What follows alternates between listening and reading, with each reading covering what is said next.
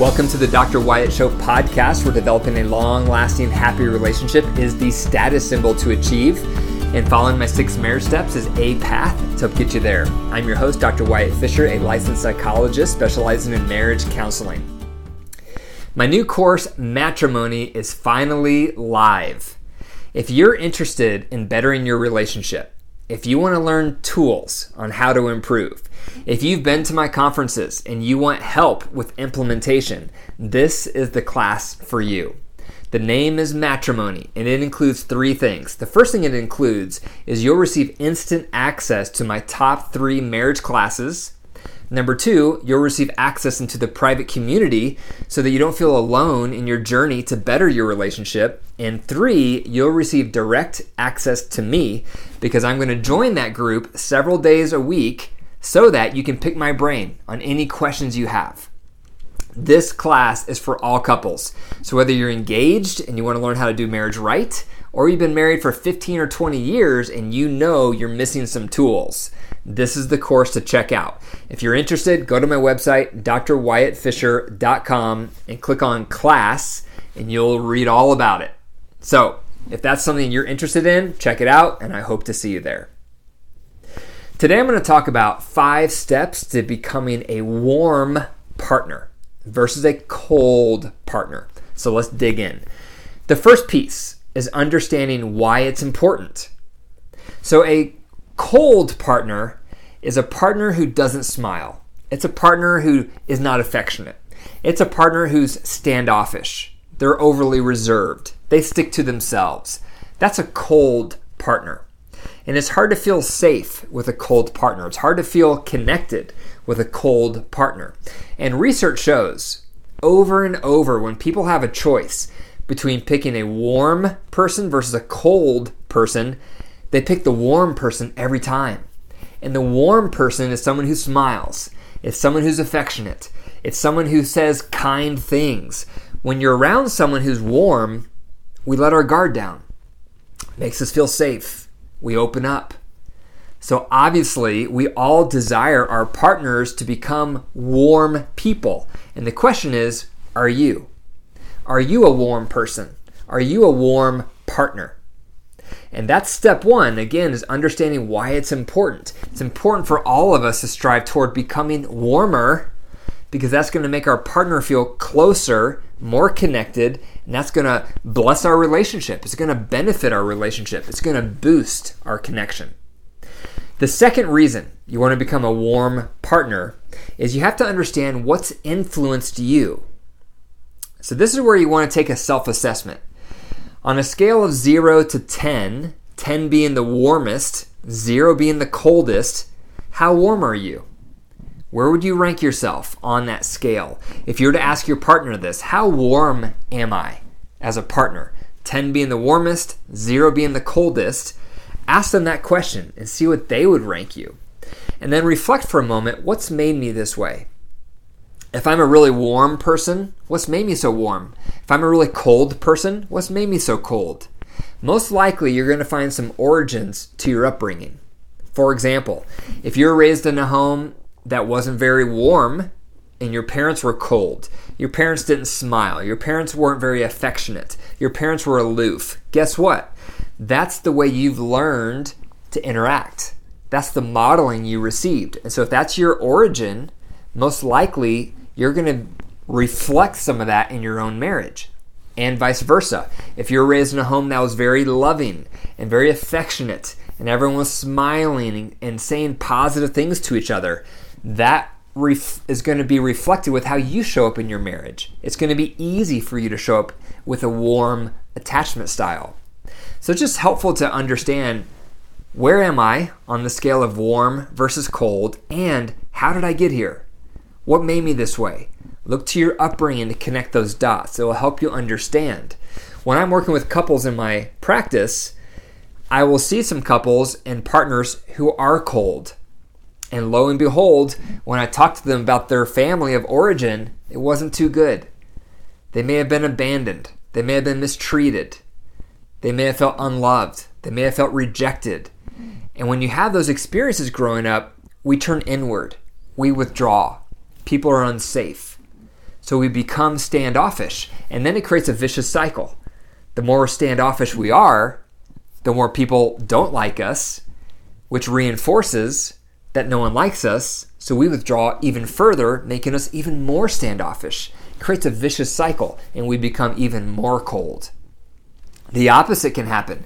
If you're raised in a home where you had a lot of love, a lot of security, and it made you into a warm person, you're probably going to have an easier time in adulthood making connections, making relationships. And every time you have another positive interaction, it reinforces to you that people are good and that people bring pleasure. And that makes you even more open and warmer. So that creates another cycle, but a positive cycle. Can you relate? Which of those cycles can you relate to? So, understanding the origins is really powerful because this influences how we show up in our marriage. Are we cold or are we warm? So, this leads me into number three. Regardless of where you land on that continuum, it's important to grow in your warmth. The warmer you become as a partner, the better your marriage is going to get. So, the third step in becoming a warm partner is learn to smile at your partner. How much do you smile? It sounds simple, but a lot of us don't smile at our partner, especially with greetings. When you first see your partner in the morning, do you have a smile on your face? When you first come home from work, do you have a smile on your face? Or do you have a frown? Or are you serious? That nonverbal communication speaks volumes. When you don't seem enthusiastic and when you're not smiling when you first greet your partner, it sends the message I'm not very excited to see you. I could care less if you're here right now. I really wish you weren't here right now. Those are the kind of signals it gives off when you're not warm with your initial greetings. So you have to warm up your greetings. And one of the easiest ways to do that is with your smile. Show your teeth. That reflects love, that reflects warmth, and that sends the signal I'm so glad to see you. I'm so glad you're here. I'm so glad you're a part of my life. So watch your greetings this upcoming week and notice how much are you smiling when you first see your partner in the mornings and when you first see them after work. The fourth step to consider to become a warmer partner is affection. How affectionate are you? How much do you touch your partner?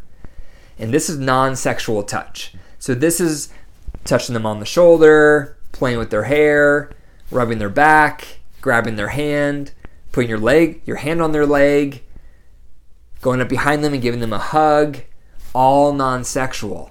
How affectionate are you? Warm people are affectionate people. They touch, and often they do it while they're smiling. They'll go up to their partner with a smile as they put their arm around their partner. That's a warm interaction. Cold people don't touch, they're standoffish. And if you touch them, they tend to shy away. They don't reciprocate that touch. So, how affectionate are you? You want to work on becoming a more affectionate person, regardless if it feels comfortable, regardless if you like it, regardless of your personal preference. Become more affectionate. It's going to benefit your relationship. It's going to make you into a warmer person. And try to fuse those things together a smile and a touch. A touch and a smile. They go hand in hand, and it will make you a warmer person, a warmer partner. The fifth step to becoming a warmer partner is kind words.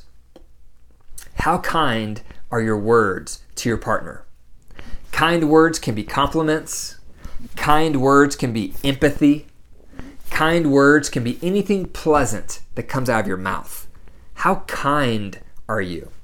Or how unkind are you?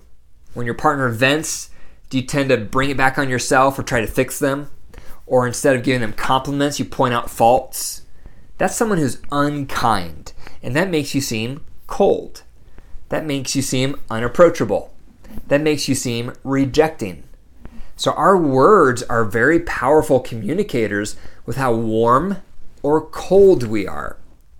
So, think for a moment this upcoming week how could you become a warmer partner with your mouth? How much could you give more compliments? How could you be more helpful?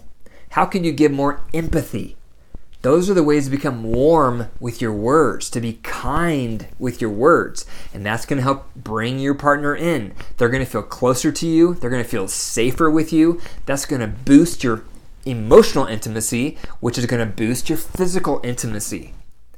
So those things are all important when you put it together. Is you have a smile, provide some affection, and say something kind. It's a three prong approach right there to become a warmer partner. It's the smile, it's the touch, it's the words. You start putting that together on a regular basis, and your partner is going to start loving you more because you're easier to love, because you're becoming warmer. It's hard to love someone who's cold. It's like loving a stone. It's very difficult. But the warmer you become, the more loved your partner is going to feel, and the easier it's going to be for them to love you. So, those are five steps to becoming a warmer partner. Number one, understand why it's important because most people prefer warmth over cold. Number two, understand what has influenced you on where you land on the cold versus warm scale. Number three, smile more, especially with greetings. Number four, provide affection, non sexual touch. And number five, say kind words. Thank you for listening to the Dr. Wyatt Show podcast. If you enjoyed the episode, be sure to click the five stars and leave a review. For more marriage resources, go to my website, drwyattfisher.com, and remember to click out my new class, Matrimony. Click on class once you come to my website. Remember, your marriage is alive. So if you want to nurture it care for it, it will grow. It will come back to life. But if you stop watering it, you start neglecting it, it will wilt and die. The choice is up to you. Take care.